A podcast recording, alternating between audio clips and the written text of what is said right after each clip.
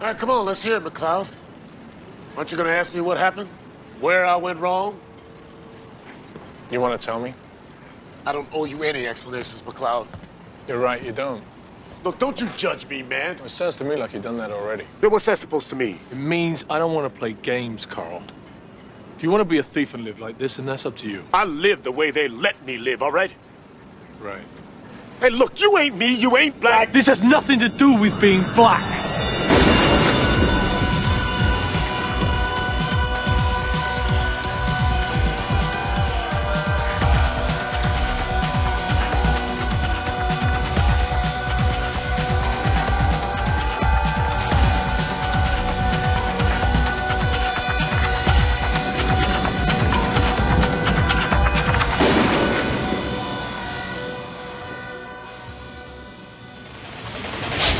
Welcome to Highlander Rewatch, the podcast where each and every week we revisit our favorite franchise from the 80s and 90s, Highlander. I'm one of your rewatchers, Keith. This is Kyle. This is Eamon.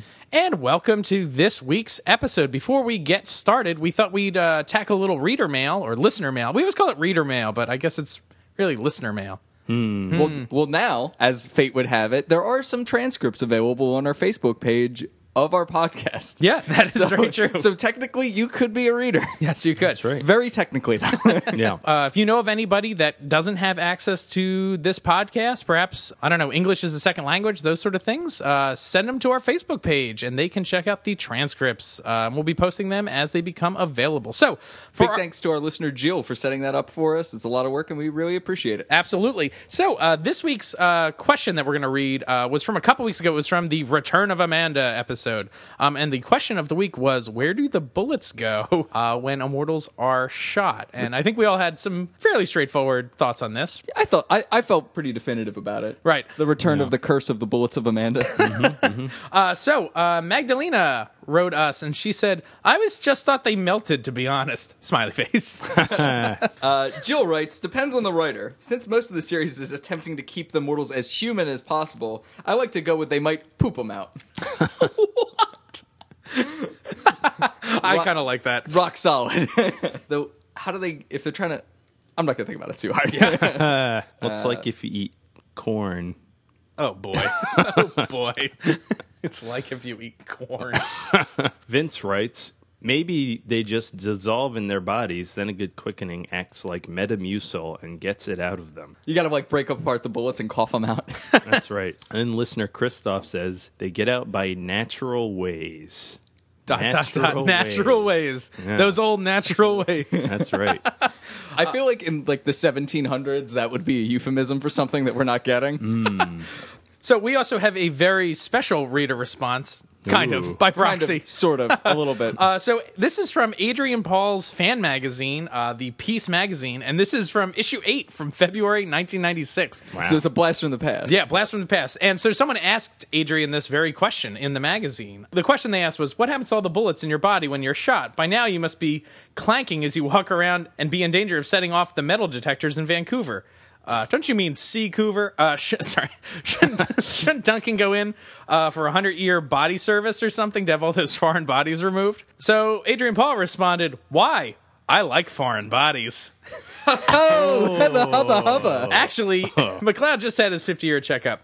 He'd been out of trouble for a while and didn't need one until recently. You can imagine what it was like when Mac had to go to war. Uh, he was being serviced every month. Serviced by foreign bodies. Uh, uh, uh. Uh, the bullets, if they don't pass straight through or just graze, are taken out later, I think. Otherwise, he'd have to tell airport security that he's had metal plates stuck inside him. Hmm. There we go, Adrian Paul. So that's sort of an answer, a little bit, kind of. So, Maybe. if you squint. I mean, I guess if you're immortal, you should be antiquated with amateur surgery. Well, that's got to be so painful. Just like sticking your dirty finger into your own body to rip out a bullet. bullet. oh God, I've got these rusty tweezers. Yeah, but I don't know. Before that, they wouldn't have to do too much surgery on themselves true. because they would just heal. Heal up. Yeah. It's only those bullets, the bullet factor. Mm. So we also have another bit of Well, re- before that was like arrows, and That's- there are plenty of ways to get foreign bodies stuck in your actual body. ah, now we're That's right. talking. Yeah, yeah. Ooh. Uh, so then we- Arrowheads, am I right? So Dominic S also writes us about this, and he is one of our listeners from Germany. So we're going to read a little bit more of his response in a minute.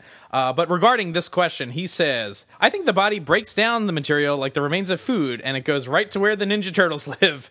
Magic disappearance or coming out, the bullet hole, or even staying in the body doesn't make sense to me." That's true. All right, so I like to imagine that the bullets then he means go to Dimension X. That's actually where it goes. I know they don't live there, nerds, but Yeah, before you send all these emails in. well, actually, it's uh, Krang who comes from Dimension X. Craig!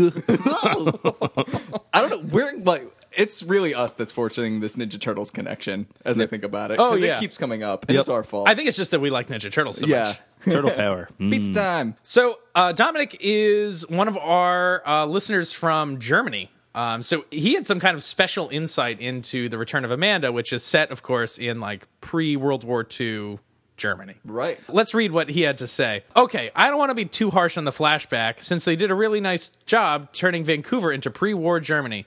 The language doesn't make too much sense, though. I figured they tried to speak with an accent, and Elizabeth Grayson even tried to do a Marlene Dietrich impression while singing quote unquote English German.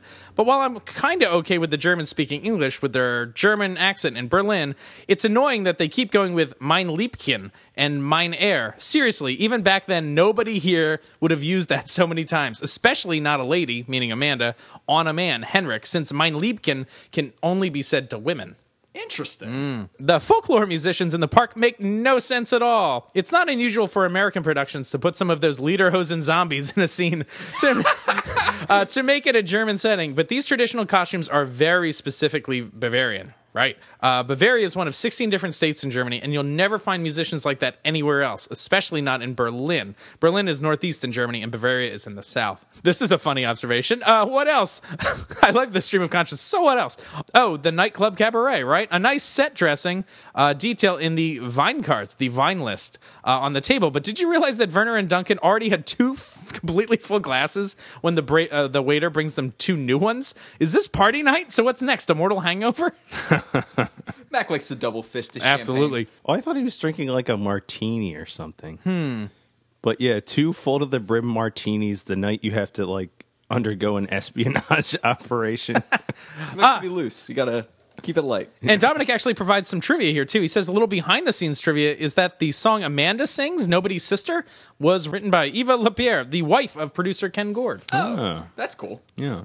And then finally, Dominic writes, You also asked about the swastika, and you were absolutely right. It's not only the money people from Germany that didn't like swastikas and Highlander specifically, that is more a general issue. It gets basically censored. If it's in a movie and you can't change it, cut it. It sometimes stays in there, but if there's any way to avoid having it, they still do. Even Tarantino's Inglorious Bastard got the swastikas replaced on the poster. It stayed in the movie, though. They take this stuff very seriously here. Interesting. Yeah. Well, thank you very much for your email, Dominic. We really appreciate it. And we thank everybody who writes in. And you can always reach us at HighlanderRewatched at gmail.com or you can write to us right on our Facebook page. And we always post our questions of the week there. Yeah, and we especially love these kind of international insights because this is fundamentally an international show. We talk about that a lot. So these details about what the show is like in other places are especially fascinating. Absolutely. Um, also, one thing before we jump into this week's episode, Kyle, you were actually at a wedding uh, for our last episode, so Eamon and I did that solo. Uh, so, anyway, did you have any thoughts on Revenge of the Sword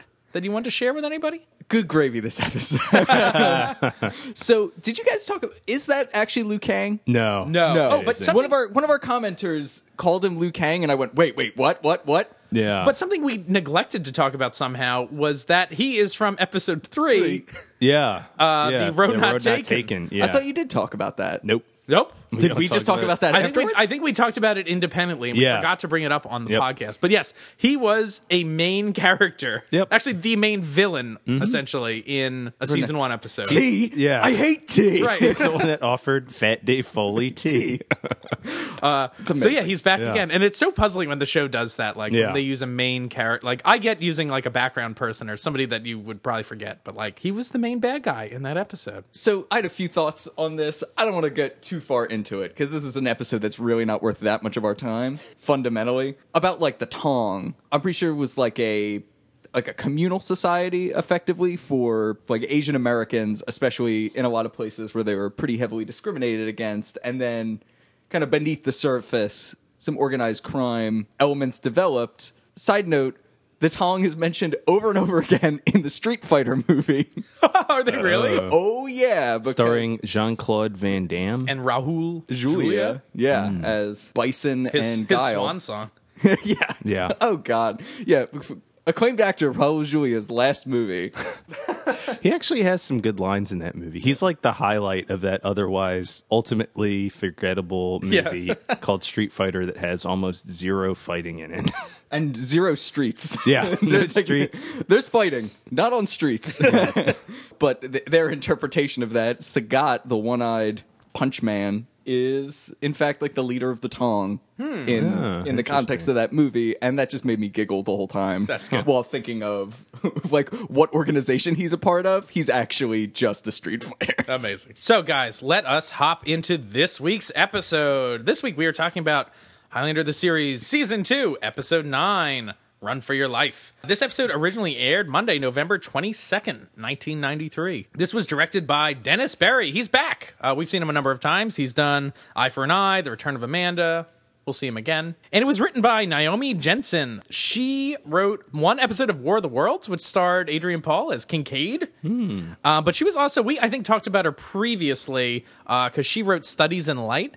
Uh, but she is the Yeah. Mm-hmm. person that wrote for Are You Afraid of the Dark, the uh, Tale of the Frozen Ghost, and the Tale of the Lonely Ghost. the ghost, what did we call it? Duology? Uh, Yeah. Yeah. Curse of the Return of the Frozen Ghost. that's right. and she's got one more to come in season three, which is a very good one. I want to also mention she wrote Gentle Ben 2.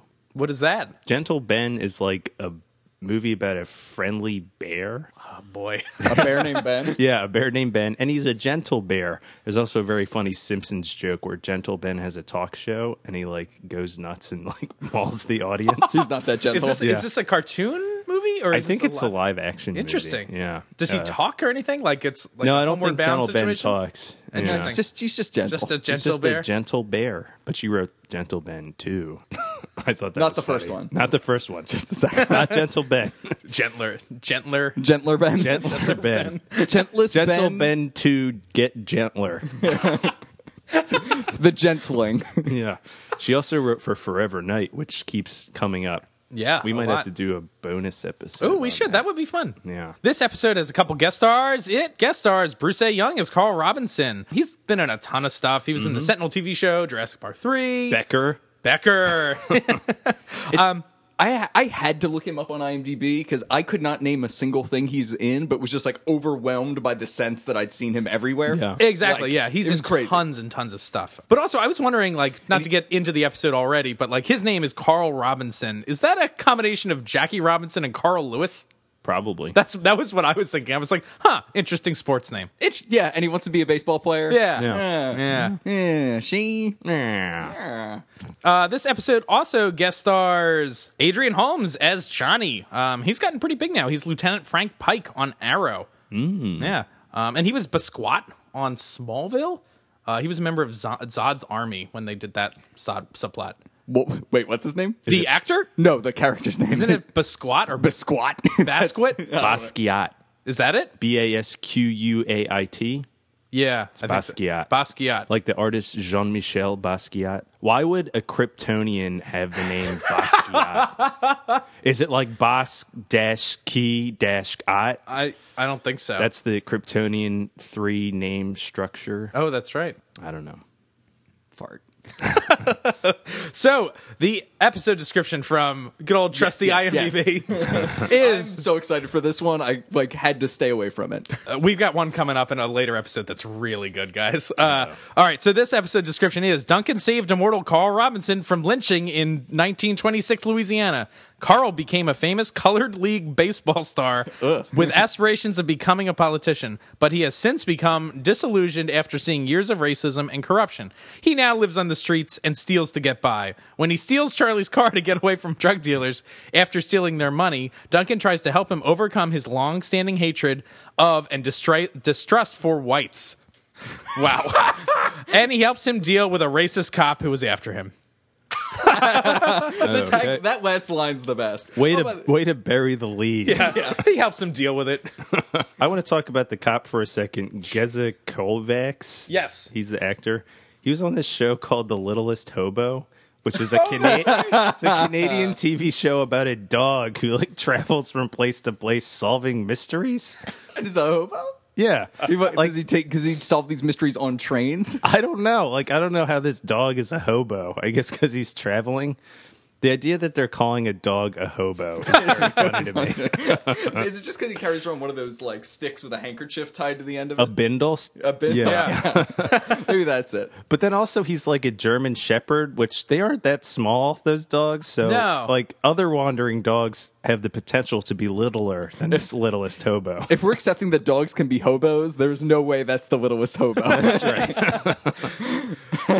anyway, sorry for that hobo aside. so no, it- we actually open on some dogs because this Yeah. episode opens. It says Louisiana, 1926, and my note was in real time. Oh, those are two beautiful bloodhounds. Oh nope, this is a lynching. Oh, I was I was surprised at the uh, the title card. I was so happy. This I think the very first time we've ever gotten like a proper title. a proper title card. I don't know why they decided to do it. They tell us when and where we are, which is great. From now on, I- they should just have a title card that comes up and just says "Figure it the fuck out." Or if it opens in Seacouver, Seacouver now. Use context clues. uh, so there is a lynching going down, and Carl Robinson is uh, one of the three people that are about to be lynched by some like hillbilly fucks. yeah, these these guys are quite racist, but Mac happens to be nearby in a Model T. Yes. Uh, so he sees what's going on, and he like just like makes a charge. Yeah. At the like the lynching posts, or I don't know what you'd call them. They've got these like it's like makeshift. They're like weird, like TP shaped almost. They honestly don't look We- very strong. Like if you got No. hung from it, I think they'd break. yeah. Because Uh, it's just like they're like s- like sticks, like stacked in a weird triangular formation. Yeah. So Duncan busts up all these things with Mm-hmm. his car, and the three black people that are about to be lynched go running, mm-hmm. and all these racist guys and their dogs go after them. And one of them shoots Mac. That's right. Yeah. Yeah. Matt gets shot for helping out. Yep. And Duncan also introduces himself to Carl at this point, and this it's is- so dramatic. it's This is awesome. crazy. Yeah. Like they, Mac is so close to him before the buzz happens. Like they are practically kissing. Like Mm-hmm. they are right on each other before he ever gets the buzz. And Yeah. as soon as Mac shows up, like they, these racists kind of like forget their what they're there to do, which I guess when you're talking about a racist is a good thing, but like they're just like, what do we do now? But yeah, Duncan introduces himself. He's like, I'm Duncan McLeod of the Clan McLeod. "It's really good." I I wanted to get up and clap when it happened. I was like, "Yes!" Like this felt like the most James Bondy it's ever been delivered. Like it was like there was a big pause. I was like, Yeah. yeah. Stretch it. Make a big thing out of it. That's all it's stretching. Cut that. So after this, we are back in the present and we get to listen to some real funky music. And we see Carl walking in this like big duster with Yeah. his like sidekick, his like teenage sidekick. Yeah. And if it wasn't clear before, this dude is enormous. Yes. He is huge. He looks Yeah. pretty badass. yeah, he does. He does. I had a thought. Are there any wire listeners out there? Wire listeners? wire watchers? This guy's like Omar from The Wire. He's Yes. like Omar Prime. Or I, I something. have that same note Yeah. actually on here. This guy's like Omar. So he spots some drug dealers, like these these thugs that are just He dealing sucks drugs. the in two open. worst drug dealers that Yeah. have ever who have ever slung powder. and these guys look like they're right out of like Beverly Hills Cop Mm-hmm. two, I guess. Wheels got two. Go on. Isn't that correct? right? Like, isn't that the uh, the the drug dealer ep- uh, episode of Beverly Hills Cop? Uh, Yeah, with the like the German dudes or yeah, whatever. yeah, I don't know. They're all like very There's drug area dealing looking. in all of them. Anyway, uh, so Carl's like, looks like somebody's got to have a drug problem, Yeah. and he goes, He's like Ricky. We're gonna need some wheels. "Wheels." This is just so insane. Because first off, it's broad daylight. It's like this Yeah. massive drug deal that they're doing in plain view, and that is like this is not just like a hand to hand transaction. Like that is like a kilo of cocaine. It's a Like, lot. That is tens of thousands of dollars worth of drugs, and they're just like, "Would you like some drugs? Yes, I'd like some drugs. Oh. Hey, this man's watching us sell drugs. Is this a problem? Eh, he'll move along. Yeah. Also, like he's It'll come. brandishing a sawed-off shotgun. Yeah. One of the guys in broad daylight. also highly illegal. Yeah. that is that is mandatory time. So Carl is interfering with this drug deal, and while this is happening, we find out that Charlie and Duncan are just right around the corner. We've got to play this clip because Yep. it's awesome. I had such a vivid memory of this clip. I didn't know it was in this episode, but like as a kid growing up, I remember Duncan McLeod teaching me lessons about Chinese food. Now, was that great Chinese or what, man? I feel like I'm going to explode. I'm surprised the way you eat hey, well, uh, what I want to know is how come in an hour I'm going to be hungry? because you don't eat enough fat and protein. You eat rice and vegetables, uh-huh. and rice digests faster than any other carbohydrate. Oh, wow. You know, you are a walking, I'm telling talking you, it's true. encyclopedia, McCloud. So Seacouver is so run down in this scene as well. There is graffiti Yeah. on the wall on the wall that says Kelly King Rat. there also there there seem to be prostitutes everywhere. Yep. Doesn't Charlie run a gym? Shouldn't he know about like healthy, eating? Eating. Mac's just like, screw your rice and vegetables, man. Yeah. is, is is Mac on the Atkins diet? Yeah, they've got different Yes. regimens. Like Charlie's all about being lean and quick, and Matt's Mac's about bulking up. yeah. The Did Mac you even lift, King- bro? the Mackins diet. Oh no. See, and he doesn't have to worry about having a heart attack, like the guy who invented the Atkins diet. Poor guy. I think that was related. Wasn't that related to ice skating or something? Go on. I feel like the Atkins di- guy died falling over ice skating or something. Ow. I, I might have made that up. Look it up. Somebody tell Google.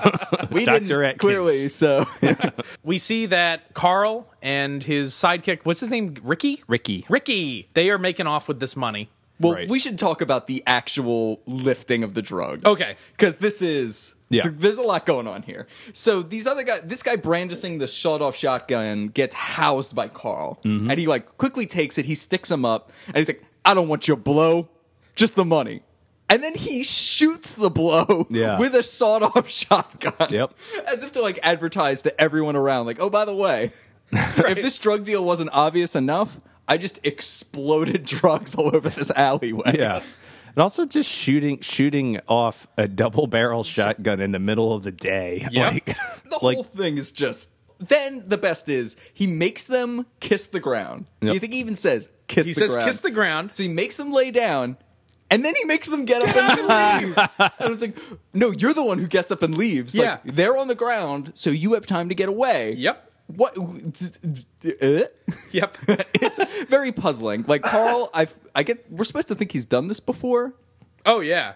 but I, I Doesn't think- seem like I, it. I feel like he'd be better at it. Right. I think he just thinks the ground looked lonely and Yeah. wanted wanted That's it his to fetish. get some It's like, attention. kiss it. Yeah.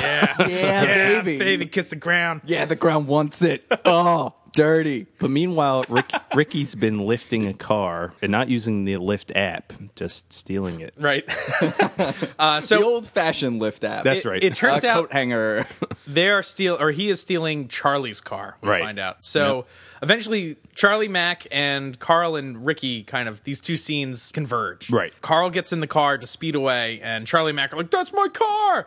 And a chase Immediately ensues. wrecks it. Yeah. Immediately Um, yes. wrecks the car. Yep. Like drills it instantly. then Carl has to uh, run away, and Mac and Charlie give chase. One thing about this episode, Carl Robinson, Bruce Bruce Young, he had to run so much in this episode. Yes. Like this must have been an exhausting. I mean, it looks like he's in great shape, but geez, Louise. Yeah. yeah. I wonder how many takes they had to do of these running scenes. Like, Yeah. I hope few. yeah, because Because like, there's a whole Huffing and scene of like the lynch mob people chasing him, and then there's a whole scene of Mac and Charlie chasing him, and they're like kind of long scenes. yeah, they are. Oh, yeah, like the the lynching one, like there's multiple scenes of him being chased. Like we're Right. about to go back to that flashback and it involves more of him Yeah. running. Good job. Keep it in shape, Bruce.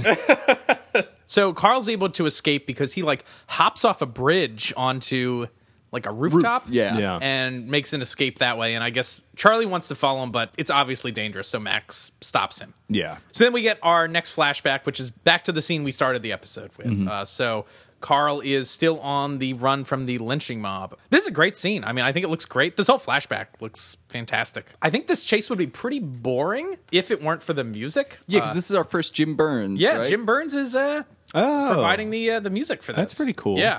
Um, Yeah, so it's, it's a great. cool tune, and yeah, it adds a lot of kind of ambiance to the scene. It's Hmm. so hard in these episodes when they're bouncing back and forth between like real music and like weird MIDI stuff because we haven't played it yet, but the drum track that they've decided is Carl's modern day theme is like giggle inducing. Yes. And then it cuts to like an actual high production value song. Right. And it's like, whoa. It's Yeah. like you're watching two different shows. Right. Oh, also, Truman was going nuts barking at these racist bloodhounds. Who's Truman Kyle? Oh, excuse me. Truman is my pug, my little monster dog, and he's going ballistic. And I was like, yeah, screw these racist dogs, Truman. Give them what for? Carl is running, running, running. They split up, and then he comes across Mac, who has revived and is driving his lynch smasher away. Lynch smash. That's a great name for a monster truck. Uh, yeah. So Carl gets in the car, or actually hops on the side of the car, or whatever, Yeah. and they speed away. Yep. Uh, so they make an escape. We should also say that when Carl jumps on the roof, Mac gets a good look at him, and they recognize one another. Yeah, in the previous scene when Carl makes his escape, they have a moment and they're like, "It's you, it's you." Mm. So a little bit later in this flashback, I guess Duncan and Carl are kind of cleaning up. They've like parked near a barn. They've gotten away. yeah. It's time for some exposition. Absolutely. The, the way this scene is like set up, it's like Max like washing his shirt. He's shirtless, looking buff. I was like, this is the opening scene to a fan fiction right here. Mm-hmm. Here. hubba, hubba. So we get some background on Carl. We find out that he was, I guess, first killed uh, when he was still a slave in like the 1850s. 1859. 1859, and he was killed, I guess, unjustly by his slave master. Right, because his daughter was pregnant, and for whatever reason, he gets blamed for it, Right. and he gets killed. As he says it, gets in a family way. Right. Mm-hmm. But Earlier, we were talking about a natural way. Yeah. Ways and Means Commission. Any which way but Committee. loose. oh, Clint Eastwood. Clint Eastwood and a monkey. That's right. Uh, so we we find out that Carl's got some aspirations. His plan is to move north, Mm-hmm. and he wants to, I guess, play baseball. Uh, so we get some shots of him like throwing rocks at a bottle. Mm-hmm. Uh, he's clearly very good at being There's a pitcher. crazy triple cut of him smashing this bottle. Right. Yeah. it's like, whoa, all right, I guess we're really seeing this bottle break. So this is the part that's super weird about this whole thing. Mac wants to go like kill these racists or something. I don't know what he wants to do, but Mm-hmm. he like wants- Mac is like hot for some wants- vengeance. He wants Carl to go to the police. Right. Carl's like, no, like It's not going to. I won't like, get any. They won't get justice." any just. Yeah. Yeah. but Mac still pushes. He's like, well, let's like he my implication moves. He wants to go get him, like some revenge from revengeance. Revengeance. it seemed out of ca- out of pl- a little bit out of place, but at the same time, I was like, okay, I guess I get it. Like they did shoot you with a shotgun, Yeah. Mac. right. But I guess now we know where all those pellets that were embedded in his chest went. he pooped them out. this just made me think of studies in light where Gregor gets shot and Mac just lets the shooter like run away. I guess Mac just took it personally. I mean, these are also racists who are lynching people. So. Yeah. but I'm like, who's to say this nutcase who shot Gregor won't harm other people? This is true. Yeah. Sometimes he seeks justice, and sometimes he doesn't. yeah, we're gonna have a lot to say about that in future episodes. will. maybe Yeah. we'll, we'll tease that for now. Yeah. But that's really heavily addressed in some of the other episodes that are coming up. Absolutely. So after this, we uh, get a great smash cut back to the present, and Duncan is driving around, Yeah. doing his typical like detective work or whatever, This is another the road not taken sequence where he's just driving around Looking. like for something. I thought this was an interesting montage. Like I thought they captured some interesting looking people and like there's some cool shots of like looking up through buildings from like what I thought was an interesting angle. Uh, the song is ridiculous. I thought the song was kind of awesome and ridiculous at the same time. Like Yeah. I was, I was kind of digging it. Explain the awesome part. I'll play it. Let's play a little bit of this song. is this a real band? Yes. So this this guy's name is Keith Scott, Oh yeah. and he is uh, the guitar player for uh, what's his name? The Brian Adams Band. Oh. Yeah, How about that? yeah. Rocking out, man. So this sequence, 15 minutes and 32 seconds into the episode. It does not end until over three minutes later at 18 minutes and 37 seconds. Yep. And it's just more, it's just Mac Come on, guys. Yeah, it's just Mac driving around staring at poor people. That is this montage. It's not just poor people. Like, There's a weird superhero man that they feature twice. everybody is crippled. Eh, eh, like, half 50% of the people in this montage have, like, some sort of disability. Like, everyone is on crutches, wheelchairs. Like, it's really weird, I thought. It's gritty, man. yeah. On the mean streets of Siku. That's right. It's nuts. Also, three minutes is like roughly speaking seven percent of this episode. Seven percent of this episode is Mac driving around. It was driving me absolutely insane. Also, I'm surprised to hear so many nice things about this montage. To me, this montage felt like an eternity. like if they had said this was a three-hour montage, I'm like, okay, I was just on board that song. Yeah. I thought the song was funny. Like, if we compare the two montages, I think this montage blows the Road Not Taken's montage out of the water. So when you're having a filler battle, oh, which filler is filling more? I guess maybe I agree with that assessment, but this is still crippling filler. Yes. So a little bit later, it's, uh, like so, Duncan is looking for, I guess, Carl slash Ricky. He ends up seeing Ricky trying to break into a car, and my first thought is like, how does he even recognize him? Like, I went Yeah. back and looked at the footage. Like, they barely see Ricky get out of the car, but I guess he sees him. Or draws the connection that like, oh, he's breaking into a car. That's what that other person did. Like, so he All follows- carjackers are one. Yeah. There's Yeah. only one carjacker in Seacouver. There can only be one carjacker. in That's Ricky. Vancouver. So I guess Duncan follows Ricky back to Carl's hideout on the pier. I guess then Mac and Carl have a little chat. Carl uh, on the wall has his master's degree framed, and it's in political science. Yeah. And also pictures of his baseball career. So he did follow his dreams to some point. He got a degree from Howard and yeah, was a baseball player. yeah, it seems like he did all right. This episode is very kind of cavalier about what actually goes wrong with this guy. Yeah, I think they don't tell you at all. Right? Yeah, like they now have a now have this weird conversation. Was this actually our opening? Yes, yeah, this, This is, is the our clip opening. that we played in the opening. about like his life being derailed by racism. And that is a perfectly reasonable thing to have happened, Hmm? but they never explain what that racist thing that happened to him was. Because, Right. like, on paper, it looks like he accomplished everything he set out to do. And it's like, what is wrong? Yeah, I'm not Like, sure. Do the writers think the only thing you can do with a political science degree is run for office? Because, yeah, then maybe you're disappointed, but Yeah, it he's would've been nice- obviously a very sophisticated, intelligent, competent person. So, what happened? Yeah. Yeah, it would have been nice if we we had a flashback that showed things go wrong or a montage of things not working out for him because of racism. Not that I don't think that could have happened. I mean like this Oh, yeah, is like- all legitimate. Yeah, Uh, but, but it's we just like, don't why get to see it, like- why don't tell? Why not at least be specific? I don't know. It's just crazy. 'Cause Or it's like at you least- got- he's got a degree from a really like world class university. Yeah. he's got he's got a degree from a place nicknamed the Black Harvard. So Yeah. seems like he should at least not be at rock bottom. Yeah, it would have been maybe even better if they just didn't show us that he made it. Like if all his dreams didn't happen and like, you know, Yeah, that's 'cause- the turning point of this episode. Is that you know what? Now I'm gonna change or whatever. But yeah, we showed that it does, does happen. So it just kind of is a little, huh? It, it's a, it is like a little bit of a head scratcher. Do, do we want to talk about this actual conversation they have? Yes. Though? this is the vaguest conversation. uh, Like this taps into the same. This is like the vaguest conversation about racism. This is like a drunk conversation, like had by white people at a Thanksgiving. I- is what it feels like to me. Yeah. So Carl just basically says that he's never made it because of racism. And Mac is just like, it's not about being black. It's about stealing cars. Like, There's not really much to say about this But that's the- conversation. It's just, wait, that's the thing that drove me so nuts about it. It sounded like like I wonder if this conversation had more substance and they removed some of it, or like they just heard about a conversation of race once. Hey, I heard sometimes people talk about race. Yeah. let's imagine what that's like. it's all pretty surface level. Th- This episode is about racism. That's what this scene tells us. yeah, it's like, hey, in case you wonder what this episode's actually about, it's sort of about racism. Right. So we cut to the police station, and Charlie is there going through, I guess, Mugshots. Mugshots, right. Yeah. And one of the cops there is, at this point, vaguely racist because, like, he implies that Charlie can't count very high. Yeah, it's like, hey man, how many more of these do I got to look through? More than you can count. And he's like, I can count pretty high. Like, No offense. yep. That was a reenactment by Keith and Eamon. Yep.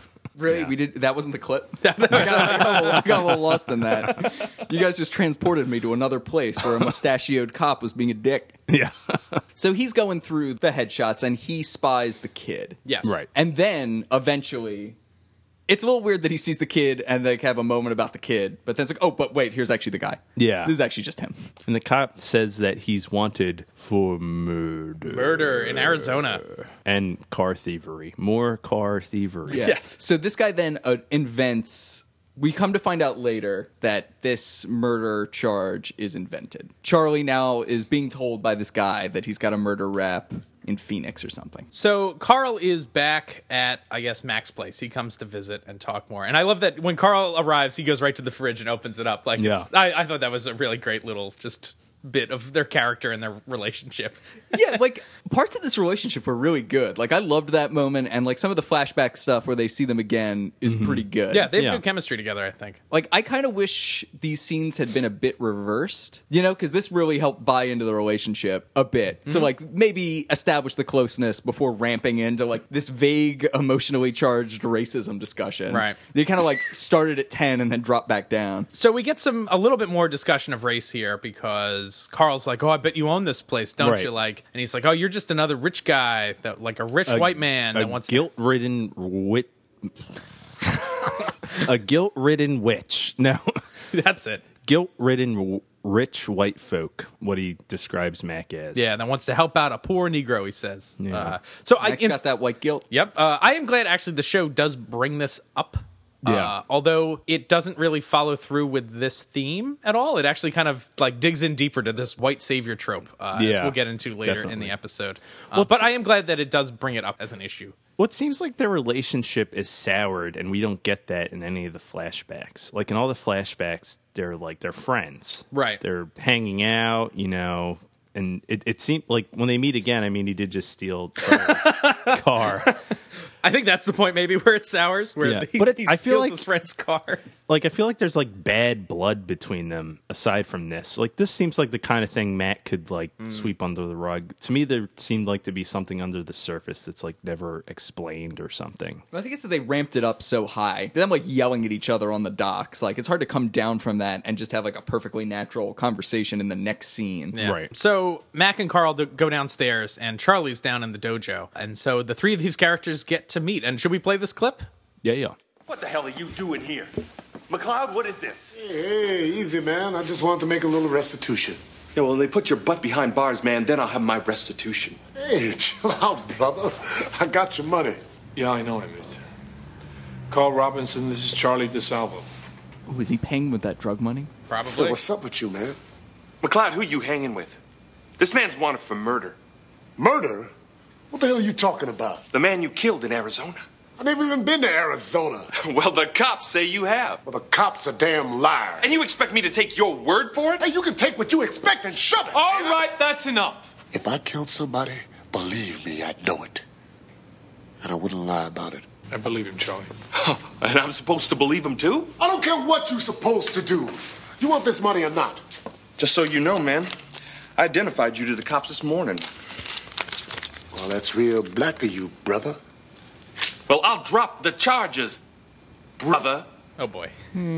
also, Duncan's reaction to this is I don't know if anyone noticed, like when they get into this, like, that's real black of you, brother. Like, Duncan starts rolling his eyes, and it's like, I was a little uncomfortable. I was like, is this just Duncan being like, uh, black people? Like, I was like, I'm oh not su- boy. Yeah, I'm not sure what that reaction is. yeah. Maybe he was just grumpy at Charlie not relaxing a little about this. To be fair, this guy did steal and Yes, wreck his definitely. car. So I've got a few thoughts on this. All right. So just to start it off, Charlie, man, you think this guy's a wanted for murder and you tell him about it? Whoa. Do you think this guy, you know, this guy stole your car and you think he killed somebody? Ah, that's a huge tactical error. Because if that's correct, it's like, oh, this guy who you know to be. Who stole your car? Like you believe to be a criminal? He's gonna wreck you. Because what, what's he gonna do? Like wait around for you to call the cops? Probably Right. not but like somehow he manages to convince him not to do that. I was a little flummoxed by that. Yeah, this would have been a better aside to Mac. Like if Carl walked away and he was like, "Look, he's like he's wanted for murder. Like this guy's not who your friend isn't who you think he is either." Yeah, which would have been a interesting conflict. But like Mac immediately is on board that this is that he did not do this murder, which Right. is fine. I mean, I I Yeah, they have a history. He knows what Carl's character's like, I suppose. yeah, but that like it just renders the fact that he's being accused of this murder kind of uninteresting Mm. because it like the conflict is resolved so quickly. Right. Like Charlie's even immediately on board. Yeah. And it's like, oh, really? He denies it, as people accused of crimes often do.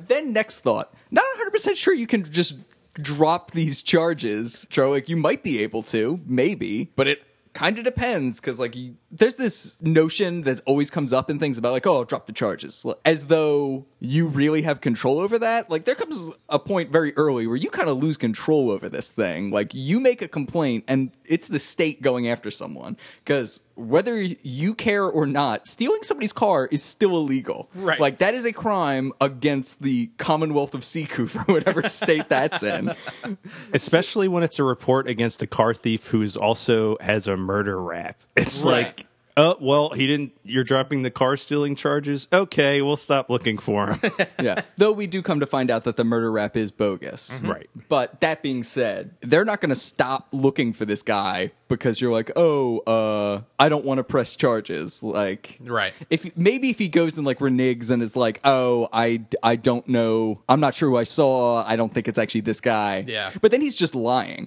Like, Yeah. He can like that's uh, that's really different. It's like oh, I could just go like lie to the cops about this. Is a lot different than let's drop the charges anyway. yeah, so he's really dug, dug Carl in deep here.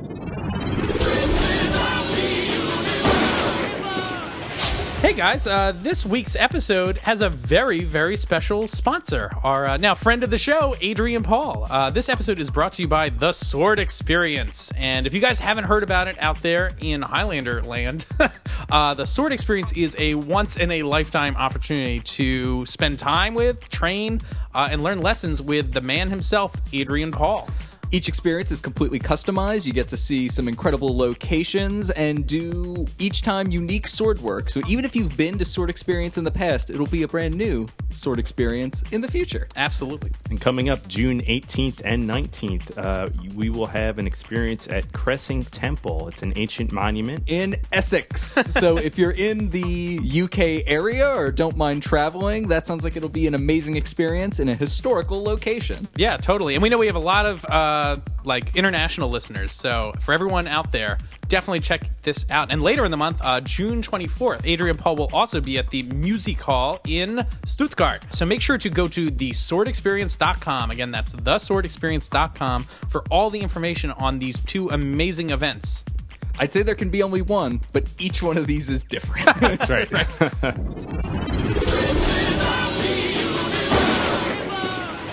So then we see the uh, these two police officers whose names are Carter and Kenny. Yep. Uh, so Carter is the old racist or older racist cop, and Kenny is like his new rookie partner. Uh, and they're walking the the beat on the streets of Seacouver. Carter is like not cool on the populace of Seacouver. He's like, look at this trash, this garbage. He's Yeah. like, these people live like animals. It's like they're all drug dealers. And They're all drug dealers, criminals, and teenage unwed mothers, sometimes all three. Which just gave me an amazing image because I just pictured those drug dealers from earlier. Yeah. And they're just unwed mothers breastfeeding while selling Coke. that's what it works. Have it works, right? Yeah. I mean, practically in Seacouver, if that's their metric for a drug dealer, why not? right. Can we talk about the Seacouver police uniform? Sure. Which has baseball caps. Yes, yes, yes. It's That's like, way their- to not look intimidating at all It's or a- like official. It's a tactical headgear. Yeah. They're actually just on their way. They're on the Seacouver Police Force softball team. they're going to take on the firefighters or maybe the Watcher team. yeah. Seattle, this, the Seacouver Watcher team is probably pretty bad, but Joe's their manager. So also just side note this like the, the rookie cop's like geez you sound like a member of the clan and i looked just like didn't do a very scientific survey of who's on screen at the time in the middle of this rant i'm not sure there are any black people on screen while he's saying this i was thinking i was like who is he talking about like it's maybe it's not clear that was again i didn't like do a comprehensive search but it's more just like vague racism like directed at no one in Right. particular Yeah. When I first heard this scene, I thought he said, "You sound like you're a member of the Clang," and I was like, "The Clang? Actually, the member of the Krang. The Krang?" yeah, Krang. he's actually just he just is the robot suit. Back to turtles. Always, it all comes full circle. So Carter sees Ricky, Yeah, and they he's like, give "That's the chase. kid." Yeah, and so they chase him down. And I guess Carter and his rookie partner Kenny split up. yeah. Uh, Head him off at the pass. Right. So Carter ends up getting Ricky, Yep. and he really beats him up. Yeah. Oh yeah, it's This is uh, messed up. Yeah. Well, so, he tackles him, he beats him up, and then he's like, You're going to have to look at this picture. The picture he shows to Ricky is like crumpled up beyond recognition. I'm like, Nobody would ever be able to identify anything with this picture. I was like, It's like he put it in a ball and stuck it in his pocket. It's, a- it's like no, no, no. In in real life, his eyes are not overlapping. Yeah. it's not a mad fold in, it's an ID picture. So he like beats him up, and like this guy doesn't want to talk, but he threatens to plant drugs on him. Yeah. And once again, it's an outrageous quantity Yeah. of drugs, like outrageous. It's not like a dime bag or something. It's no. like. it's a yeah. like also, you do not need to have that much drugs on you f- to even get busted for like quid, like possession with intent to deliver. Like it's really not that much. And this is like, oh yeah, you're actually just like a wholesaler. hey kid, you want to be a drug wholesaler? My note at this point was this is writ- episode was written by someone who's only ever heard about racism or crime or drugs. hey, I heard there's like a thing called drugs. Maybe we could put that in an episode. Carter is about to like Whale on wail this on him kid. with this Yeah. like Billy Club. Yep. Uh, but luckily, Kenny. Kenny shows up and he's Yeah. like, "What are you doing, man?" Kenny's real by the book. He's also a coward. Yeah. He's like, if you're gonna arrest him, you put on the cuffs and take him in. I like to think he was just legitimately confused. Oh, is that that's that how how arrests you work? do it? I thought you beat people up and planted drugs on them to arrest them. now I know. No, Carter, silly Billy. What did we say? Oh, So they they take uh, Ricky in. I guess then we cut back to the dojo and Mac and Carl are sparring, and this is really Yeah. great. We'll we'll definitely put a clip of this up on our Facebook page. But the at this point, the, the sword fighting in the show is getting better and better. I think I don't know. In the first season, I know clearly some of the guest stars were like, eh, it's like this isn't the the greatest. Like you can tell Right. it's like they're not experienced or whatever. But uh, I think everybody involved, Adrian Paul, probably the choreographer, the game is up, Yeah, yeah. stepping up the game. also, like his sword he's using looks awesome and like brutal. Yeah. Yeah. Like I have no idea what kind of weapon it is. that almost super reminded cool. me of Castigear's sword a little bit. Yeah, The disarming move Mac does at the end of this fight is really cool. He like steps on Carl's sword. Yeah, like Yeah. slams it to the Disarm it. ground, Yeah. kicks it out. Yeah, it's a really like rhythmic fight. Like it feels like it's got a, a beat to it. It's Mm-hmm. Yeah. cool. So after they're sparring, uh, Charlie comes back in and he's of course not too pleased to see Carl still there. And I don't know if we want to play this clip or not. This is uh I guess they start questioning each other's blackness, which is I, I think it's an interesting conversation they have, but Do it up. You still here? Salvo! Now, what kind of name is that for a black man? It's the name for somebody who's half black and half Italian, man. Oh, I got that. So, which half are you? Well, I'm both. Duncan's not happy about this. Guess it depends on who you're talking to, huh? Hey, you want to talk about it, man? Hey, I've been talking about it all my life. Must be hard being a white man in a black man's body. Nobody talks to me like that. Hey, I just did. What is it you want to? Hmm? It's a black thing. You get his thieving ass out of here. Darkness seventeen, it's a black, Black thing. thing. Mac looks very uncomfortable Yes, he during that does. whole interaction.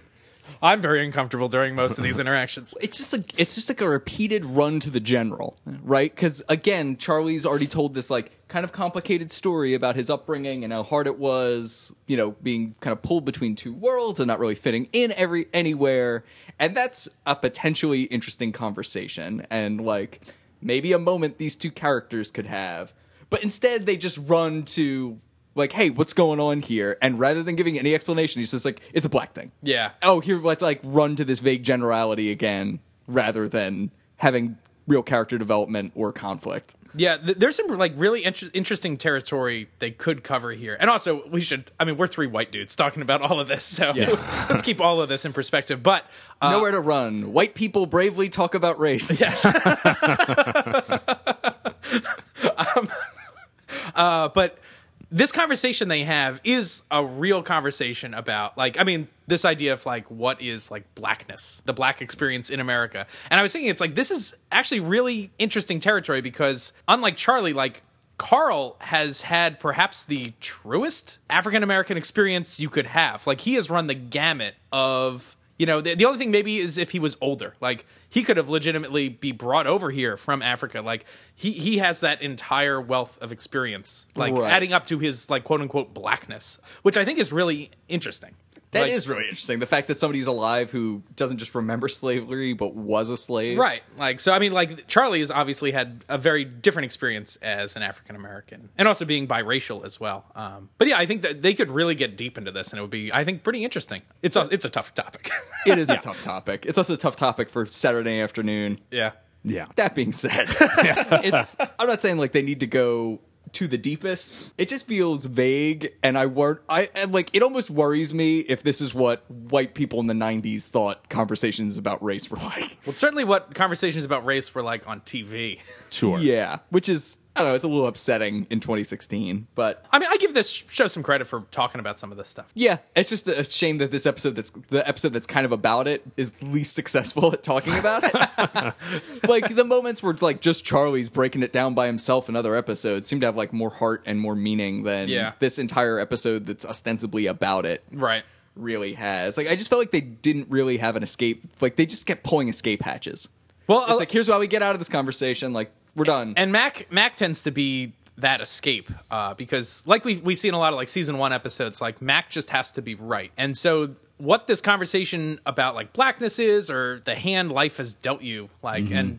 Carl being able to deal with that in one way or the other. Like, these are interesting conversations that don't necessarily have an answer, like, or a clear answer. You know, it's it's murky water all Yeah. around. But because of the format of the show, and we've got like this kind of, in this case, very literally white knight uh, hero, like there has to be an answer to this. And Mac gets to be like, no, it's wrong. And it's like, well, it's sometimes not as simple as that. Like the show needs a right or right, a right or wrong answer rather than just having the discussion. Yeah. And also the thing that's really crappy about it is he just comes down like his position is just like race doesn't matter. Like that's the lesson he's definitively quote unquote proving in the episode. And it's like, whoa, you're really invalidating this guy's experience. Right.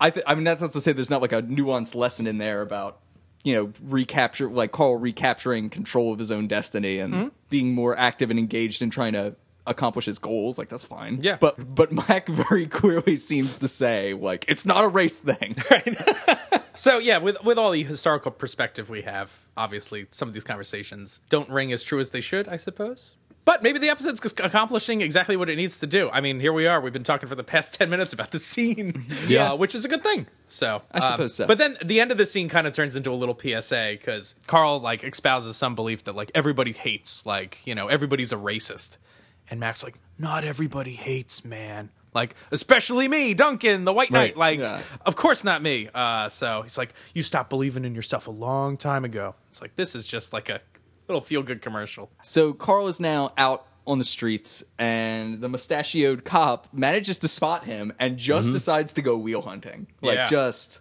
runs him down with his car And he uh, goes to his trunk after he kicks him to see if he's awake and pulls out an axe. like a fireman's axe Again, Yeah. like uh, Horton had this. It's probably Horton's old axe, So the Horton yeah. axe collection. So this guy's a watcher. Axes. the axe collection by Yeah. Horton this guy's a watcher. yeah, we come to find out. So once again, we see another bad watcher. Yeah, we got every bad watcher watchers. in this show is bad except Joe and Josh. Oh, Josh, Mac just needs like if I were Mac, I would be going ham against these people. Yeah. Like, why trust any of them? Well, this is like another rogue watcher slash immortal serial killer. And this guy's also just independent of those things, just a terrible like Yeah. scumbag. Yeah. if, as if that wasn't obvious from the drug planning, racism, and all that. Why does he have to be a watcher? So this is another one of these things where the episode undercuts its own theme, which is racism in ba- is bad. As Max says, like this isn't about being black, and it's like I guess he's right. Like it isn't. This guy is after Carl not because he's black. I mean, it doesn't help the situation because the guy is also racist, but he's also Right. a watcher, like or a hunter, and it's like so it you You know, know wears a lot of hats. yeah, He uh, does. but it's one One of of those them's a things. Klan hat, it's like they, they have to kind of keep layering, like make the char- the bad guy worse and Yeah. worse and worse. It's like I wish he was either just a watcher or just a racist. Then he's Right. he's much less of a threat if he's not a hunter, though. And I think that's the thing that keeps coming That he can back. kill him. Yeah, because like a just a racist cop is never gonna sever his head with a fireman's axe. That's not gonna be a thing. They no, coulda- but he they can put could- him away for a long time, which doesn't he sound c- good either. Yeah, he could put him away, or they could have made Ricky like the one in danger, so they still have to stitch this guy up because he's like corrupt and you know That's not a bad idea, Kyle. I think you might be right about maybe that's why they made him a watcher to to make it a like a palpable threat to Carl. Yeah, and uh, to make the immortal parts of it hit harder. But Mm. I feel like this this episode, the flashbacks are strong enough that it doesn't need like more immortal stuff to be Right. a complete episode. Yeah, I, I like the fact that like it's not really like this is Carl is not the immortal villain of the week, but this has every bit, if not more, conflict than some of those other episodes do. Like right. Where which sometimes is- you just have a faceless villain that he fights. yeah. So this is really nice that this that the show is kind of exploring this territory of like the conflict does not have to be just like good versus bad guy. Yeah. I'd like the idea if either he was after the kid or like he wasn't like Charlie tries to drop the charges, but this guy wants to get him not because of any just reason, but just but for racism. right. Right. Like otherwise, you know, he's got a hundred files on his desk, he could go do something else, but like no, let's get Yeah, or the the plot like if Carl wasn't a car thief, like this this guy as a cop has a legitimate reason to arrest Carl. Yes. which is that he is a car thief. he fired a shot off shotgun in public. Right. He's broken a lot of Yeah, laws. but I mean, if this this idea about like, well, Carl's first death was because he was wrongfully accused. Like maybe this watcher, as a cop, uses this like wrongfully accused angle to get Carl in custody so he can kill him. So again, we're like mirroring this like wrongfully accused angle. Yeah, which that would be interesting. yeah. too. Uh, So my thought at this point in the episode, and this comes up pretty quickly, which was just like, does no one ever check like NCIC, like the the database that every law enforcement agency in the country uses to see if he's actually wanted for murder in Arizona? And of course, all it takes is like Duncan just walking into a police station and asking to determine Yeah.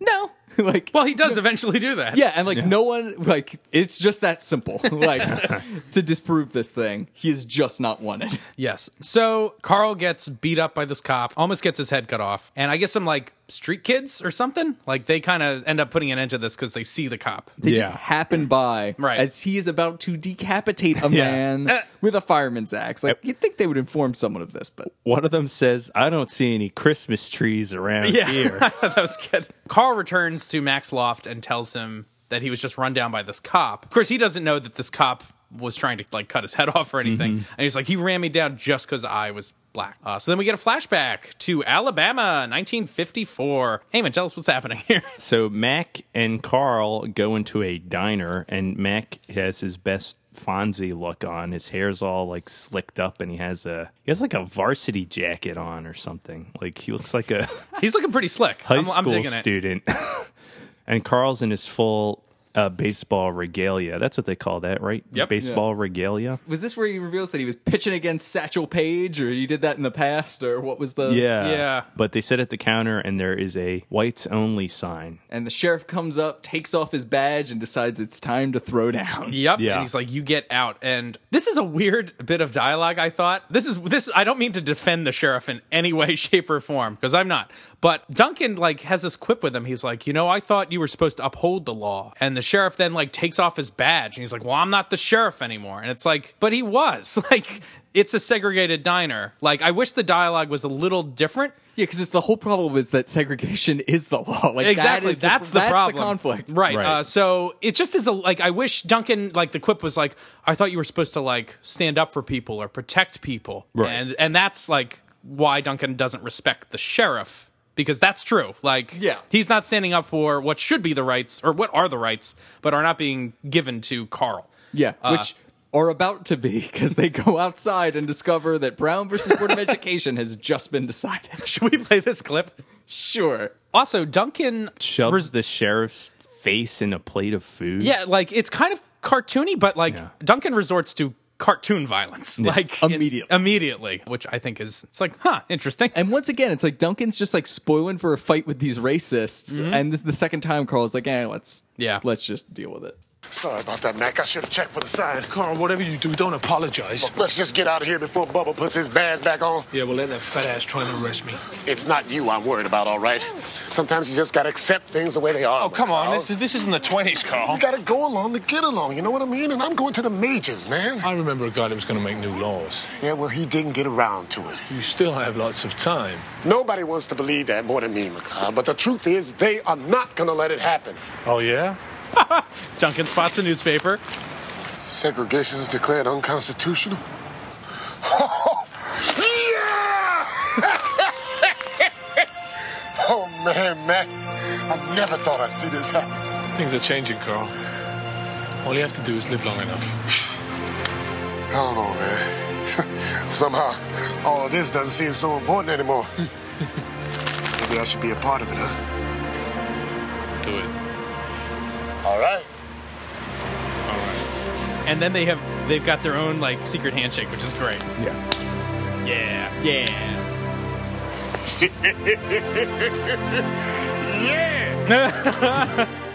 Dad, you want to have a catch? so what did the newspapers get delivered like right in the short amount of time they were in the diner? well, no, they just didn't pass. They the- just didn't know the they news. didn't see the newspaper yet. Right. And this, of course, this news is not that all segregation is illegal, even though because the, the what what year is this? 1959. Six, I think. 1956, so even earlier. So this is just Brown versus Board of Ed. Yeah. Which means that segregation is illegal in public places. So technically, that diner is still segregated up until 1964. Yeah. Hmm. Mm. Yeah. Yeah. Interesting. Uh, but I do like this theme of like you just have to be alive long enough to see the change. I think that's an interesting theme. I took a public opinion class in college. The professor's main thesis was just people's opinions don't change, they just die. Oh. And new people replace them. And that's how demographic shifts in opinion happen. like people who are racist don't go like, "Aha, I was wrong." They just fucking die and their children are less racist than them, Right. hopefully.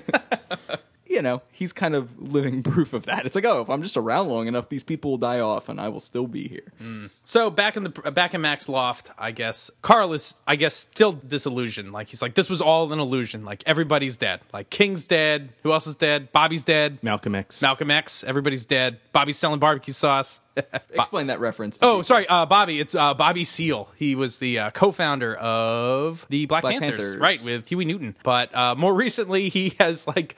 Got a barbecue website and he sells like barbecue sauce and he's got stories about barbecue cooking and it's good. I don't know. He taught at uh, Temple University for a little bit recently. Oh. yeah, he's taught Our- Black our- Studies. Our alma mater. Absolutely. Not me. Go Owls, man. I guess uh, they're trying to figure out how they can catch this cop. Charlie sends somebody up, and that somebody is Ricky. And Ricky has obviously been beaten up. And then he reveals that it was the cop and that he also saw a tattoo on his wrist. This is how we find out that he's a watcher. Right. Does he describe the tattoo? I don't think so. I think he's just like he's got a wrist tattoo, and Mac's like, It's like Aha! just a butterfly. Yeah, I wish they didn't show it. It's like, yeah. so Mac goes to the police station to investigate these murder charges. So he asks the cop, and he's like, "What's the deal with this?" Oh, he has, doesn't he also ask what he looks like? There's a funny interaction. Oh, ask here. what the cop looks like. Yeah, and he's like, I don't know, man. It could be you. And I was just like thinking, he was like, yeah, I know they're like referencing like the like a racist trope of like you all look the same, Right. But boy, do they look different. Yeah. Not to mention the mustache. Like this guy was right in your face. Yeah. Like Yeah. he doesn't even say he had a mustache. Yeah. it's like you saw his tattoo, but can describe literally none of his physical features. One is like a grizzled old mustachioed white cop, and one is like a long haired burly Adonis. So Mac finds out these murder charges do not exist at all, and he is not wanted for any crimes currently, including the the car the car thing. Again, as you brought up, Kyle, that's probably not true. Also, he has been going around committing multiple felonies in the context of this episode. So Right. Uh, Yep. You know, there's that. So in the background, the racist cop Carter is listening in on this, and he's on the phone with somebody because he's like, "We got him." this never comes up. Like, Uh, so I guess he's talking to another hunter, and I guess this is the clue that like Carl's with Mac. Like I guess Yeah. they don't know that beforehand. Right. So is he talking about Mac or is he talking about Carl? think he's talking about Carl because he might not even know Max immortal. Right. But w- why wouldn't he? I don't know. Who knows? Also, at this point, Joe is not in the episode. This is another one of Again. those things where Yeah. there's a watcher problem. Yep. And they're like, Duncan's trying to find out who the cop. It's like, who's the cop? Let me just ask what he looks like or whatever. And Mm-hmm. it's like, how about you just go to Joe and say, are there any watchers on the police force? Yeah. Because there's probably at least one, and it's probably this guy. Yep. Uh, we should remember that these hunters are also watchers. Like the- they're they're like secret hunters, right? So I mean, this guy I would think would know that Carl was with Matt, or like he could even ask, like, "Oh, "I lost track of Carl," like, and then Joe could tell him, like, "Oh, he's with hanging out with Mac. Oh, thanks a lot." Yeah. I don't know oh, thanks. See you at the potluck. the watcher potluck. So outside the police station, Mac and Carl are outside talking, uh, but it's like. Mac, did, when he went into the police station, did not know these murder charges were fake. Right. They also, I, I don't know if he knew that there were no other charges against him. It's like this is the worst place for Carl to be right now. Yeah. Mm-hmm. Especially because they know a cop is like after him, so it's like probably shouldn't be hanging out out front, right, guys? No. so what I was thinking this whole time was so is this cop, cop like suppressing the car stealing thing so that other people aren't looking for him when he cuts off his head? If police are actively looking for somebody and discover his decapitated body, that could be difficult for him to explain. But then, why make up a story to Charlie about him being wanted for murder? They seem inconsistent. Yep. Because it seems like you do that to increase police scrutiny and make it more likely that this guy's gonna, ca- like, that Charlie's gonna call the cops if he hears anything. And we find out at some point that it's like, oh, all you have to do is like make an edit on the computer and every cop's going to be looking for you. So, like, this cop, Carter, made up these murder charges, but then didn't put it in the computer. So, like, only he was, him and Charlie are aware of these trumped up murder charges. Well, like if it's a murder in Arizona, someone from like the Arizona police force would have to enter a warrant into the system and and go through there. Like, the, I mean, there Hmm. Okay. is like there is like a process involved. Yeah, I don't know. Why the lie? Yeah, I don't quite Because it's not like that convinced Charlie to press charges in any other way or who knows what. because he immediately is like, oh yeah, no, this is fake. Is this where the drive-by shooting happens? yeah, there's a shotgun drive by. In front of the police station by a cop Yep. in a cop car. But he misses. Right. yeah, no harm, no foul. nobody really sees who the cop is, but we do get, I guess, a glimpse of the car number. Do we even see that? It- They do they do call it out like it's in slow mo. 592. Yep, five nine two. When the And car goes Duncan's by. like, wait, 592. I'm like, what? I didn't know what he was talking about. They then roll up on the racist cop's partner, and Duncan basically just teases him into helping him out. well, first there's like th- there's some weird padding to this scene. Like they Yeah. see the two cops together, and then like rather than go talk, like he's like, we'll just wait. And it's like I guess they want to talk to him alone. I guess that's the idea. So then I guess Mac and Carl just stand there. Did for they like eight wait hours for the like whole were gonna patrol? come Like, back. well, I got nothing better to do. when Kenny, Kenny comes back? I guess Mac goes to talk to him and lays Yeah. like a guilt trip on him. I thought you were a cop. But yeah, Kenny doesn't seem. Kyle, you called him a coward earlier. Oh yeah. Well, he just like watches this guy obviously about to beat a defenseless suspect, and it's just like, "Hey, man." Like I know there's like a code of silence among the police force, but boy, this guy like cat's got this guy's tongue. so I guess there's a plan that we s- don't see on camera to Mm-hmm. frame. It's not even frame, just to catch It's entrapment. Carter. Yeah. Uh, so Catherine Zeta Jones. Sean Connery. Mm-hmm. So we're on the pier where I guess Carl's normal hideout is, and Yeah. Carter, the racist cop, shows up to like arrest him, and, and it's he's like, dressed to the nines. yeah. And also, uh, Carl is in his duster, like on like a wooden walkway. He's just like hammering. Yeah, like What this, is he like this is doing? his Yeah. pier. Yeah. Like Yeah. this is he's got gotta to make repair my pier. repairs. Yeah, But it's like, oh, I have some hammering to do. Time to put on my fucking duster jacket. So Carter approaches with a gun and an axe. Yep. And he's going to, I guess, take Carl down. But then Kenny appears and he's like, no, Hmm. you can't do this. and Kenny is also in a suit, not in his policeman's uniform. yes. And for I guess some they're all reason. detectives Are now they and off not duty? beat cops. promoted. Yeah, they all got promoted. um, and meanwhile, Duncan is like sneaking around like a cat. Yeah. But like they're lucky in this whole like entrapment thing that the watcher doesn't say anything about Carl's immortality that Kenny can overhear. Well, he Like, starts hinting at it. He's like, you don't know what this is about. Like, But I mean, don't know befo- what he is. before he knows Kenny's there. They're just lucky that he doesn't mention anything. About Right. Duncan climbs under the pier or he's like below Carter. Yeah. And he like pulls on his like he just gives him like a little tug. And Yeah. it just makes Carter go off balance. that. And then Kenny shoots. Plugs him. So Carter falls into the river dead, presumably. And that's kind of it. Yeah, this is a pretty messy resolution to this whole thing. Like, Yeah, if their yeah. plan was just to kill him, like, I guess you're in some serious trouble for killing a cop. Like, It's a lot of paperwork. yeah. Well, now that the racist is dead, racism is dead. I can- yeah. So Carl goes back to playing baseball. Also, did anyone catch what team he was playing for? oh, the, mo- Chiefs, yeah, the the, Kansas- irony of this. yeah. The Kansas City Chiefs. Is that the team? I got the impression I that thought it was like a minor, league. team. but it's got Okay. Has it a prominently tomahawk. features a tomahawk. Yeah. I just would like the idea if it had like that it's it's like a arguably racist team that he's on in this episode about race. Chiefs is a lot better than like it's not like the, Redskins? Yeah, that's rough. Like yeah. Better, but Chief, yeah, Chief, Chiefs, at least Chiefs sounds like something respectful. it might not be, but at least like it seems like being a chief is a good thing, not a slur. Uh, so Duncan shows up to the locker room. Yep. They like hug and do their handshake, and Carl's talks about like how he's going to turn his life around, and when he clears up, I guess his his record. I guess he's going to try to run for office. Like when he sorts out like a new background for himself, things are looking on the up and up. That's right. Carl's changing his ways.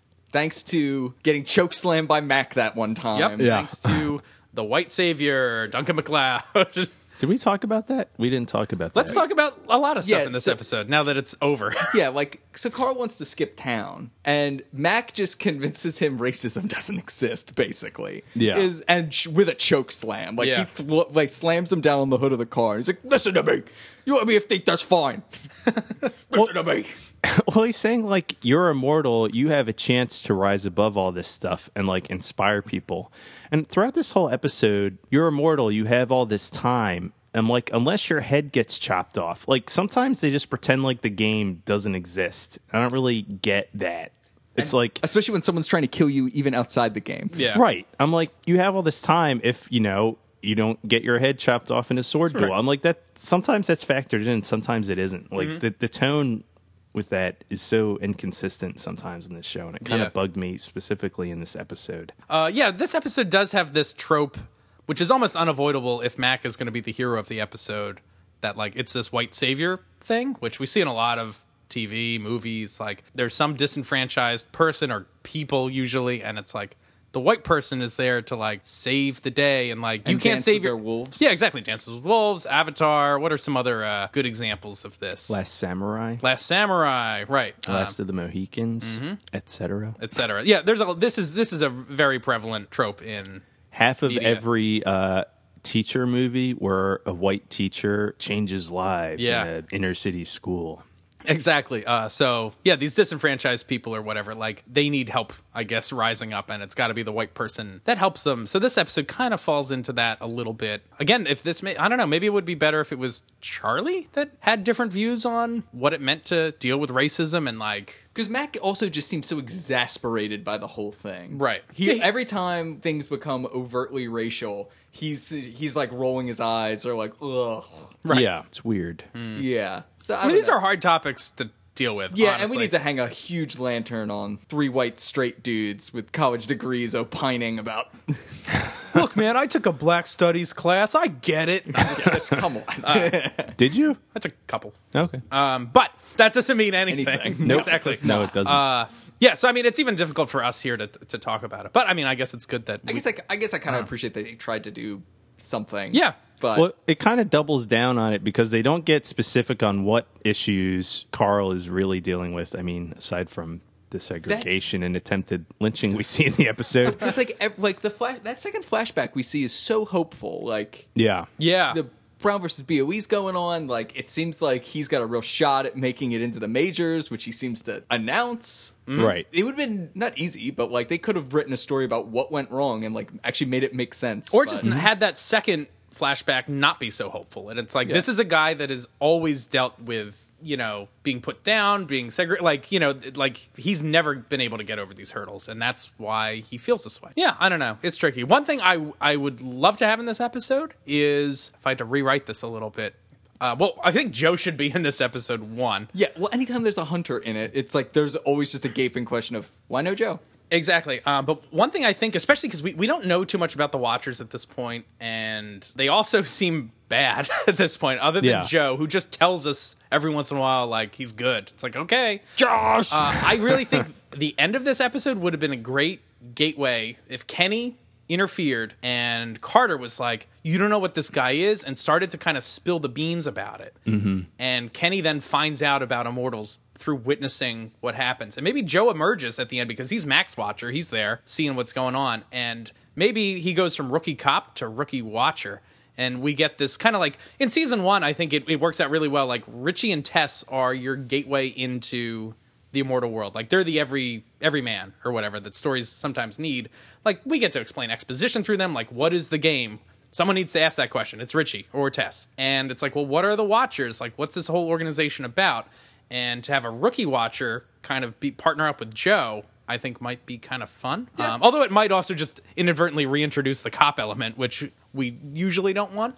Uh, but if they kind of keep that on the back burner, I think that might be a fun new character and a cool way to get that character introduced because we don't know anything about the Watchers. also, a rookie cop that's a watcher that knows about mortals on the force could help explain away some of those weird questions we always Right. have. With just even a throwaway line, like if someone e-, Right. ever calls that out, it- Joe could just be like, "Oh, Kenny, Kenny always takes care of the paperwork on that. Make Right. sure the paperwork gets lost." Right. And it's like, "Okay, I'm done. I don't have to think about that anymore." Yep. Should we read some of the Watcher Chronicles? We haven't talked about them in a long time. Yes. All right, the Watcher Chronicles on Carl Robinson. He was born in 1824 in Louisiana, and his first death was in 1859. And we know from this episode he was killed by his slave owner. Here, here is the uh, Chronicle entry on him.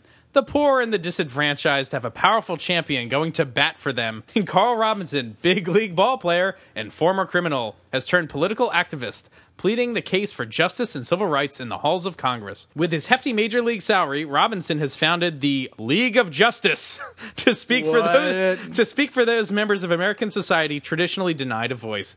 In addition to its political lobbying efforts, the league works to match grassroots organizations and outreach programs such as food co-ops, education and job training programs, and housing partnerships with grants and funding provided by Fortune 500 companies. With the support of both the liberal grassroots movement and the more conservative corporate sector, Carl Robinson could become a strong candidate for public office himself once the baseball career comes to an end.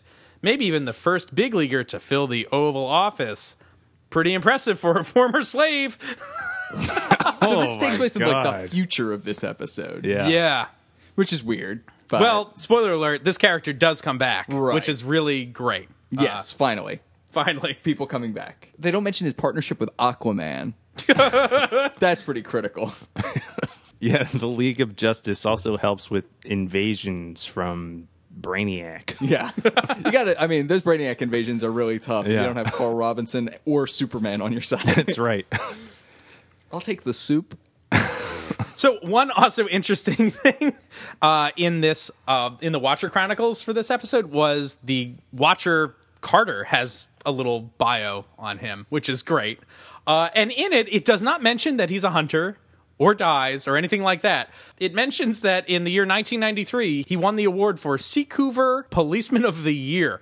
Wow. And I was just thinking, I was like, no wonder Seacouver is in the state it's in. And no wonder the zone exists because this is the policeman of like, this, is, the, best, they cop. have to offer. It's like, ah, no wonder it's a crime ridden wasteland. Yeah.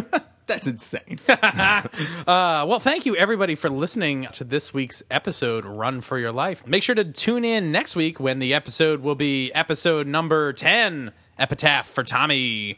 We've been your rewatchers. I'm Keith. this is Kyle. Amen. Bye.